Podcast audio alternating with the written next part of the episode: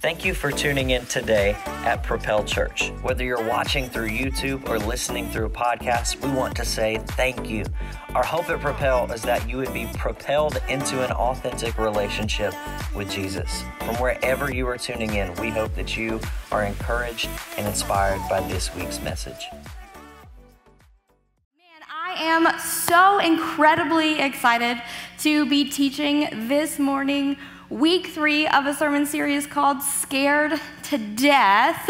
Before I dive into my message, though, I want to kind of I want to kind of share who I am a little bit with you guys. So, in previous weeks, as we're talking about scared to death, we're talking about fear. Pastor Nick has shared a couple of the things he is afraid of. So, I thought today, hey, in efforts to help you get to know me, I'm going to share a couple of things that I'm afraid of. Are you guys ready for this? Yeah. All right, I'm going to be super honest and transparent with you guys this morning. Is that okay? Yes. Yes. All right, so uh, first thing I'm afraid of is this bug that I hate so much I didn't bother to learn its name. Um, yeah, I literally hate it. I'm afraid of it. I, it doesn't live anywhere around here. Uh, I saw it for the first time at Repticon and was like, I don't know what that is, but that's my greatest fear. It's in a cage right here. It's got these whew, um, it's got these like red legs. It's, it's so gross, so gross. I tried this week to look it up to figure out, man, I should really know the name of this. No, I shouldn't. I was looking at pictures uh, and trying to describe it on Google. You ever do that where you're like, let me figure out how many descriptive words? And I kid you not, I almost threw up over my whole laptop. you guys, I hate this thing so much. So before I vomit right here on stage, I'm gonna move on to something else. Um, my second fear, I am claustrophobic, you guys. Um, yeah, I don't like small spaces. Don't back me up into a corner. Uh, I don't like, I will fight you. I can't, I will fight you. Um, I don't like blankets over my head. I don't even like my hair in my face. Uh, y'all, I also hate elevators as part of my claustrophobia. Um, I mean, you're in an enclosed space. Uh, it makes a lot of noise and a lot of racket. It goes up, it stops abruptly. Are the doors gonna open? Are they not gonna open? I don't know. Um, but the one person I've been able to rely on for the last 20 years to uh, kind of overcome these fears of my elevator um, has been Cherie Berry. Some of y'all call her Cherry Berry or the elevator queen. um, seeing her face in elevators gives me great comfort. She just stepped down from her position back in January, and I don't know who Josh Dobson is, but I don't trust him yet. So, those are my fears. That's a little bit about me personally. Um, I want to invite you guys to respond this morning. I'm not afraid of response. You can clap, you can amen. It's okay. You can laugh. I may or may not be funny. Laugh anyway. If it seems like a moment, I'm looking for laughter. Like, I want you guys to be a part of this as much as possible. So, I'm going to recap the last two weeks and then we're going to jump right in starting with our theme verse for this series. It's this For God has not given us a spirit of fear and timidity, but of power, love, and self discipline. So, week one, Pastor Nick talked about how fear doesn't come from God, yeah. but everything we need to overcome fear does come from God. So, He didn't give fear to us, but He gave us all of the power, the love and the self discipline we need to overcome fear. And then last week, he talked about fear of failure. Fear of failure and how it's okay if you make a mistake, if you mess up. Your failures do not define you, and they also don't determine whether or not God is going to use you. And the best way to overcome fear of failure is actually to move forward in all that God has called you to do. And so that brings us to this week, week three, and I am going to talk about the fear of not enough. The fear of not enough. Anybody in here ever felt like they weren't enough? Not good enough, not smart enough, not pretty enough, not talented enough. Maybe you were born like me and you're not tall enough. We have all feel like we've fallen short in some areas. Now, I am a really big uh, Office fan, and um, as every time I get, I, my husband and I, we've been through the office like seven times now. Yes, we have a problem. But um, every time we get towards the end, there's this one scene with Jim and Pam. Now, they're like the couple that the whole series is focused around. And Jim has started a business in a town two hours away, and he's splitting his time, but he's realized, man, this is not good for my marriage, and that's more important. So he stops this other job and he comes back, and um, and his, his wife is, man, she's just acting really weird some, this one day, and she just runs out of the office and outside. And he comes to her and he says, What's going on? What's wrong? And she says, Are you happy here? And he says, Absolutely. And she said, I'm, I'm afraid. I'm afraid you're going to resent me. I'm afraid that this isn't enough for me. And I'm afraid that I'm not enough for you. Wow. And every time I hear that, it hits me Yeah. it resonates in within me of, man, am I enough? Am I enough for the people around me, for the relationships? Am I enough for my parents? Am I enough for my husband? Am I gonna be enough for our kids one day? Am I enough for, for my boss? Am I enough? And so as I'm as I'm walking through scripture, I find that there's somebody in there that can relate to that as well. That can relate to not feeling enough. And his name is Moses. Now, Moses has a very interesting story. So, he's an Israelite who was born during the time that the Israelites resided in Egypt. They lived there 400 years, and the last hundred or so years, they were enslaved by the Egyptians because the Egyptians were afraid that they weren't going to be enough if something happened with the Israelites. And so they feared them, and they actually went and had all of the baby boys murdered. And, and told the midwives, hey, when these ladies give birth, if it's a boy, take him out. But Moses' mom and her midwife, they feared God and they were able to hide him away till he was about two, because two year olds get a little crazy. There was no hiding that. So she put him in a basket and sent him down the river. He ended up at the palace. But it's very evident, though, that Moses is not an Egyptian, even though he's being raised in this Egyptian palace. And as he grows up and grows older, he sees his fellow Israelites and their mistreatment, and he ends up killing an Egyptian. Well, Pharaoh finds out, finds out and he's not happy about it. So Moses takes off running. He's trying to run away from his problems, and he ends up in, in a camp of Midianites, marries one of the ladies there. They have kids, and years and years later, he's a shepherd in a field. He's climbing up this mountain, and there's this bush, and it's on fire. But it's not burning, it's just on fire. And he's like, Well, I have to go see what this is. And then the bush speaks to him and he's like, What? See, God calls out and says, Moses, Moses, because I don't think one time was good enough. I think he had to say his name twice, so he didn't think he was crazy. Yeah. He says, Moses, Moses, I have heard the cries of my people, and I'm sending you to deliver them. Yeah. What an incredible calling. Yeah. But that's not how Moses sees it. And so let's check this out. We're in Exodus chapter 3. We're going to be in chapters 3 and 4. I'm going to read you this story, and then we're going to start back up at the top, and I'll give you a couple things there. Are you guys ready? Yeah. All right. So God has said, I'm sending you. But Moses protested to God, Who am I to appear before Pharaoh? Who am I to lead the people of Israel out of Egypt? God answered, I will be with you. But Moses protested again. If I go to the people of Israel and, and tell them, the God of your ancestors has sent me to you, they're going to ask, What's his name? Then what should I tell them? God replied to Moses, I am who I am.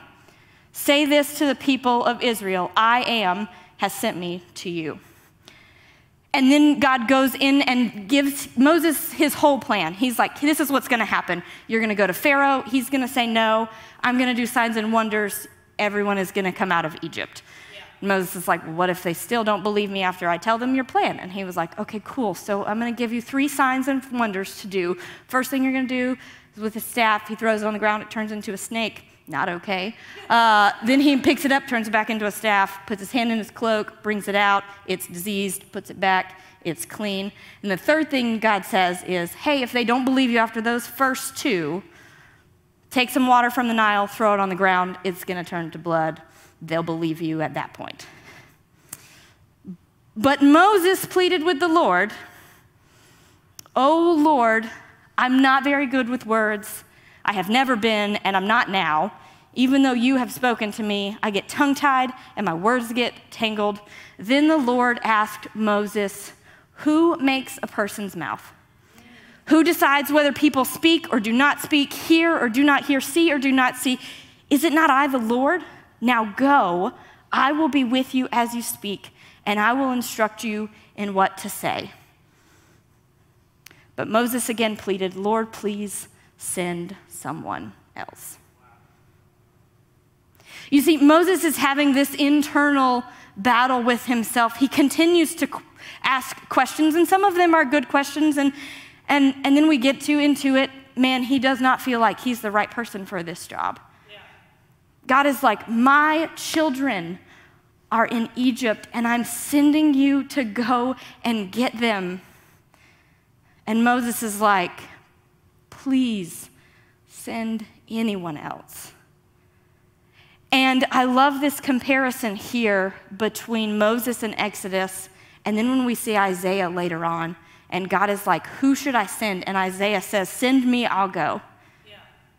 And so that's the transition. I want to get you from please send anyone else to send me, Lord, I'll go. Because although we feel like we're not enough for other people, or maybe we've we've faked it and we feel like we're enough for everybody else. Sometimes God puts a call on our life and we're like, no, I am not enough for that. I am not good enough for that. Please send someone else. And God is like, I am calling you so let our responses be send us, Lord, we'll go. So let's head back up to the top of this and see how we can how we can change from send anyone else to send me, I'll go. It says this in verse 11 of chapter 3 But Moses protested to God, Who am I to appear before Pharaoh? Who am I to lead the people of Israel out of Egypt, God answered, I will be with you. I love what, what he says. Moses is like, Who am I? And God is like, I'll be with you. He doesn't really answer this question of, of Moses saying, Who am I? Right. I think in, in Moses' mind, there's a couple things going on. Number one, he's thinking back to what he did in Egypt. He killed an Egyptian, and Pharaoh hated him for it and sent men after him to kill him. And he's like, I'm not going back there. But I think also he knows his name is not good enough to get him through the palace doors. Who am I to appear before Pharaoh? My name won't get me past the doors. As soon as I show up, they're going to kill me. It's not enough to get past the doors. See, I could drive right now to 1600 Pennsylvania Avenue and drive up to the gate and tell them, for those of you who don't know, that's where the president lives. Uh,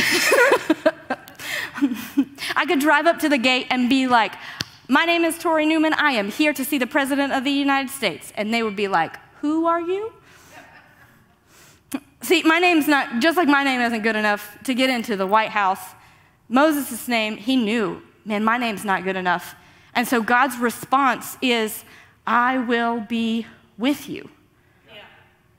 Yeah. And that's interesting to me that Moses is asking about his identity, and God is saying, Well, I'm going to be with you. And what that communicates to me is part of who you are is answered by who is with you. Yeah.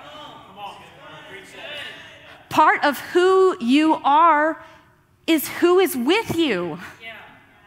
When I was growing up, I heard this phrase so many times show me your friends, and I'll show you your future.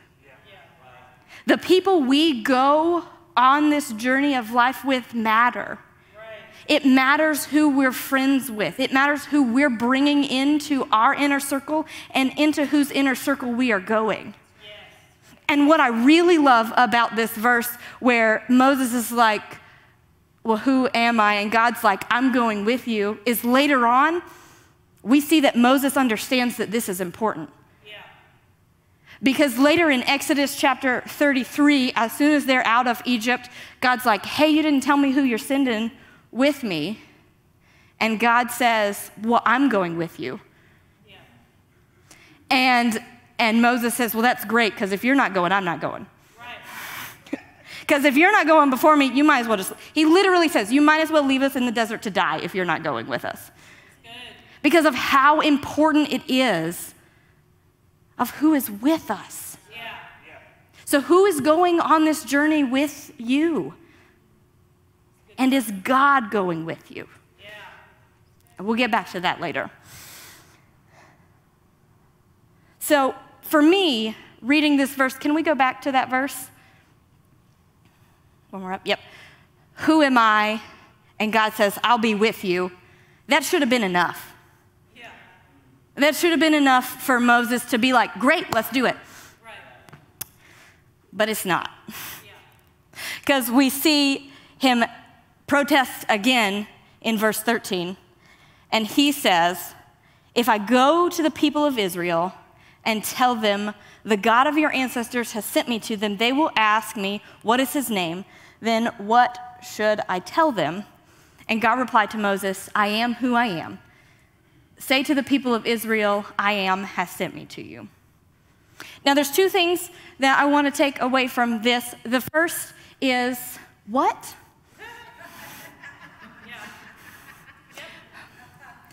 Moses is saying, Who should I say is sending me? And God says, I am.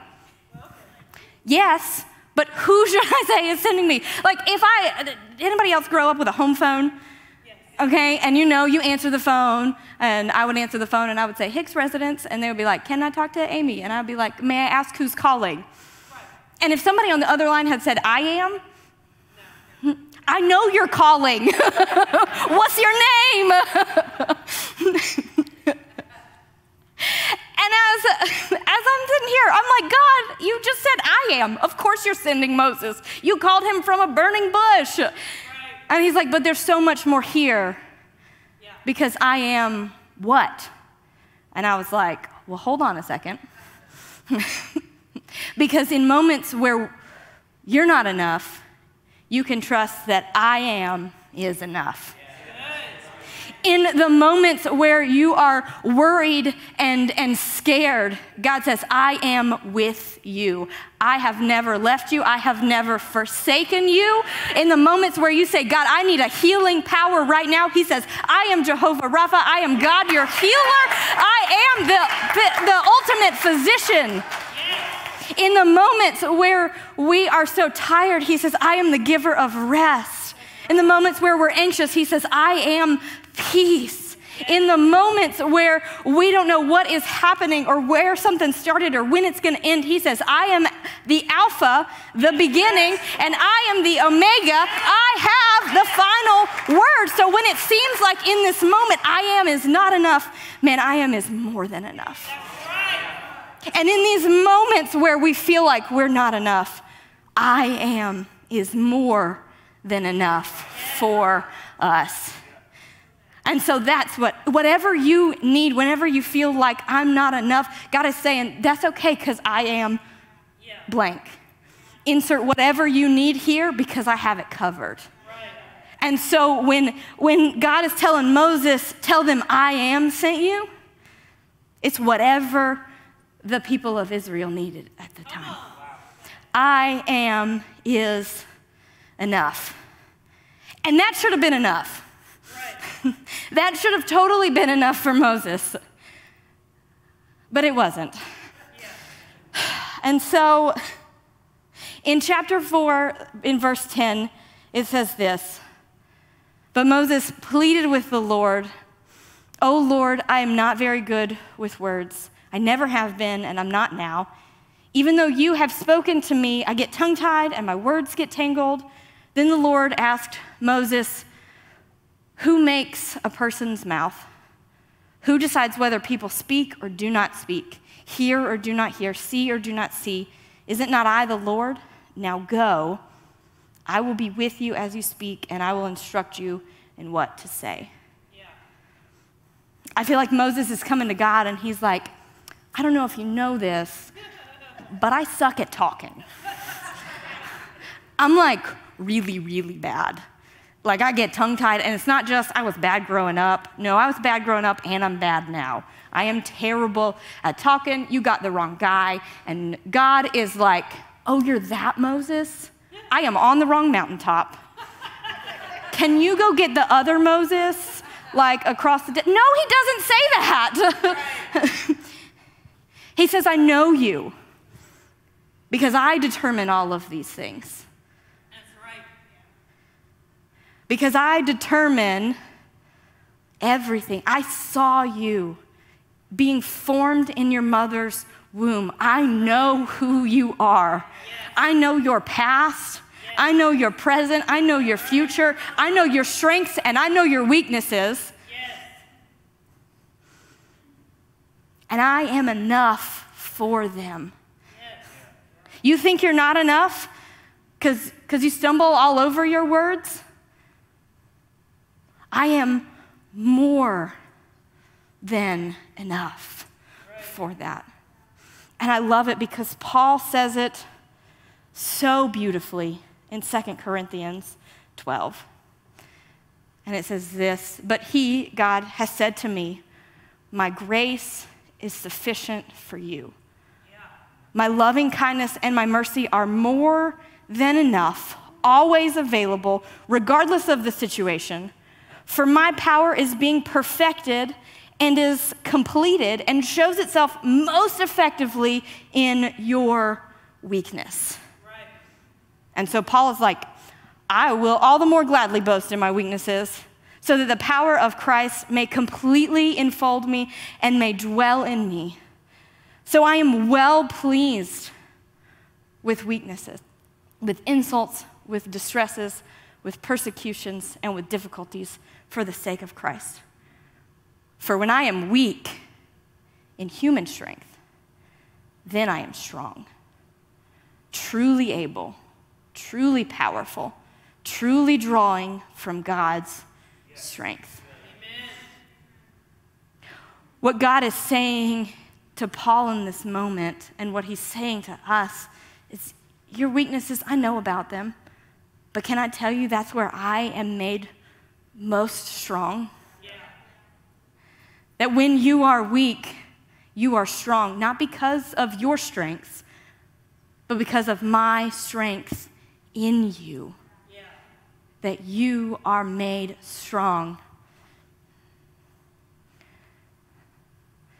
your weaknesses, they're not default, defaults, they're opportunities for God to show his strength and power through you. Right. So your weaknesses, they're not negatives. I know it's upside down and it's backwards, but your weaknesses are not what defines you. And God's not looking for a perfect person. Because guess what? He's not going to find one. he doesn't want to use people that are perfect and have it all together. He wants to use people in their weaknesses, especially in their weaknesses. For when you and I are weak, then we're strong. Then we're strong, but it doesn't have anything to do with us and everything to do with God everything. You think you're not enough? That's okay. God wants to use you anyway. You think, man, I can't do this. This thing that God has called me to, I can't do it. I can't do it. I'm just not, I'm just not good enough. And God is like, great. I'm going to use my strength in you anyway. When, when God is, is calling Moses, He's not looking for Moses to have it all together. He's not even looking to send Moses to a school that makes his speech better. That's not what he's trying to do. He's saying, hey, I'm going to use it.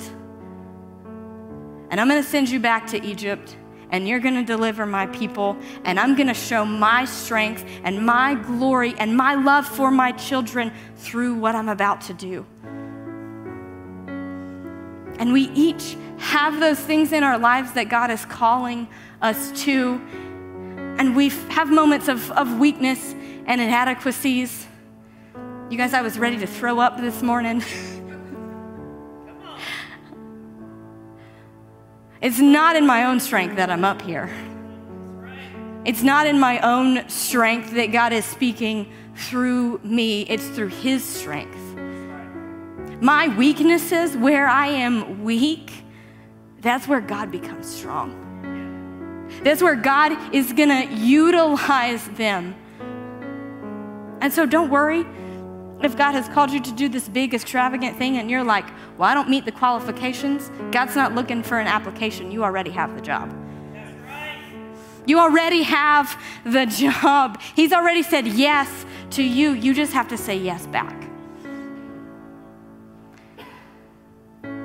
And in these moments where I feel like I'm not enough, in these moments where, man, I'm at my at my end and I'm like, God, I don't know that I can do what you're calling me to do. I go to Romans 8. And this is this is my this is my battle cry, y'all. I I pace back and forth. I read it out loud because the promises that are in here that Paul is writing to the Romans way back in the day are still the promises for us today. And so, what I want to do as we close out, I want to read these and I want to proclaim them over you. I'm not going to read you the whole chapter, but I'm going to read you a good bit. And Paul says this What shall we say about such wonderful things as these? If God is for us, who can ever be against us? since he did not spare even his own son, but gave him up for us all, won't he also give us everything else? Yes. Who dares accuse us, whom God has chosen for his own? No one, not even ourselves, no one. For God himself has given us right standing with himself. God gave it, not man. God gave us right standing with himself. Who then will condemn us? No one. For Christ died for us and was raised to life for us and is sitting in the place of honor at God's right hand, pleading for us. Can anything ever separate us from Christ's love? Does it mean he no longer loves us if we have trouble or calamity or are persecuted or hungry or destitute or in danger or threatened with death or can't speak or aren't the right kind of smart? No. Despite all these things, overwhelming victory is ours through Christ who loved us. And I am convinced that nothing, that word, that Greek word nothing, means nothing. Nothing can ever separate us from God's love. Neither death nor life, nor angels, nor demons, nor our fears for today nor our worries about tomorrow. Not even the power of hell can separate us from God's love. No power in the sky or in the earth below, indeed, nothing in all creation will ever be able to separate us from the love of God that is revealed in Christ Jesus our Lord. Come on! Nothing. You feel like you're not good enough? God says, Hey, I made you right with me already. you feel like, man, I feel like something I've done, a mistake I've made has, has disqualified me. It hasn't. Nothing will ever be able to separate us from the love of God. My last point is this God wants us to partner with Him because on our own, we are not enough. But with Him, in Him, through Him, we are more than enough. on our own, we're not enough. And man, we can keep striving and working and thinking one day we're gonna be better. But if we're doing this aside from God, it's not gonna happen. But if we're with Him, we're not just enough, we're not just barely there, it's more than enough. Because God is more than anything we could ever need. All of the answers to our questions, all of the I am stuck in this, God says, I am this. I am is enough for us. And so, as we close, I want to ask you this. I want to go back to the beginning and ask you Is God with you? Is God with you? Because again, on our own, we're not enough. But with Him, when we go to Him and we stand with Him, we're more than enough. More than enough. So, with every head bowed, every eye closed today, if that's you and you say, Man, I know. I know I'm, I'm, I'm not enough, and I keep striving and I keep trying to do it outside of God. And, and today you want to say, God, I want, I want you with me. If you're not going, I'm not going. Would you just raise your hand and say yes? Say yes to God. We're going to all pray together, and you repeat this after me. Nobody's to pray alone. We're all to pray together. But especially if you made that decision today, just repeat after me Dear Jesus, today I give you my life. I place my hope and trust in you. Thank you for dying in my place so that I could have new life. Jesus' name, amen. Thank you for checking out this week's message. If you made any decisions for Jesus, or you need a next step, or have a prayer request, let us know by going to www.propel.church/hub. That leads you to our digital connect card where you can fill out all of that information as well as see what we have coming up here at Propel. Thank you again for tuning in, and we hope to see you again soon.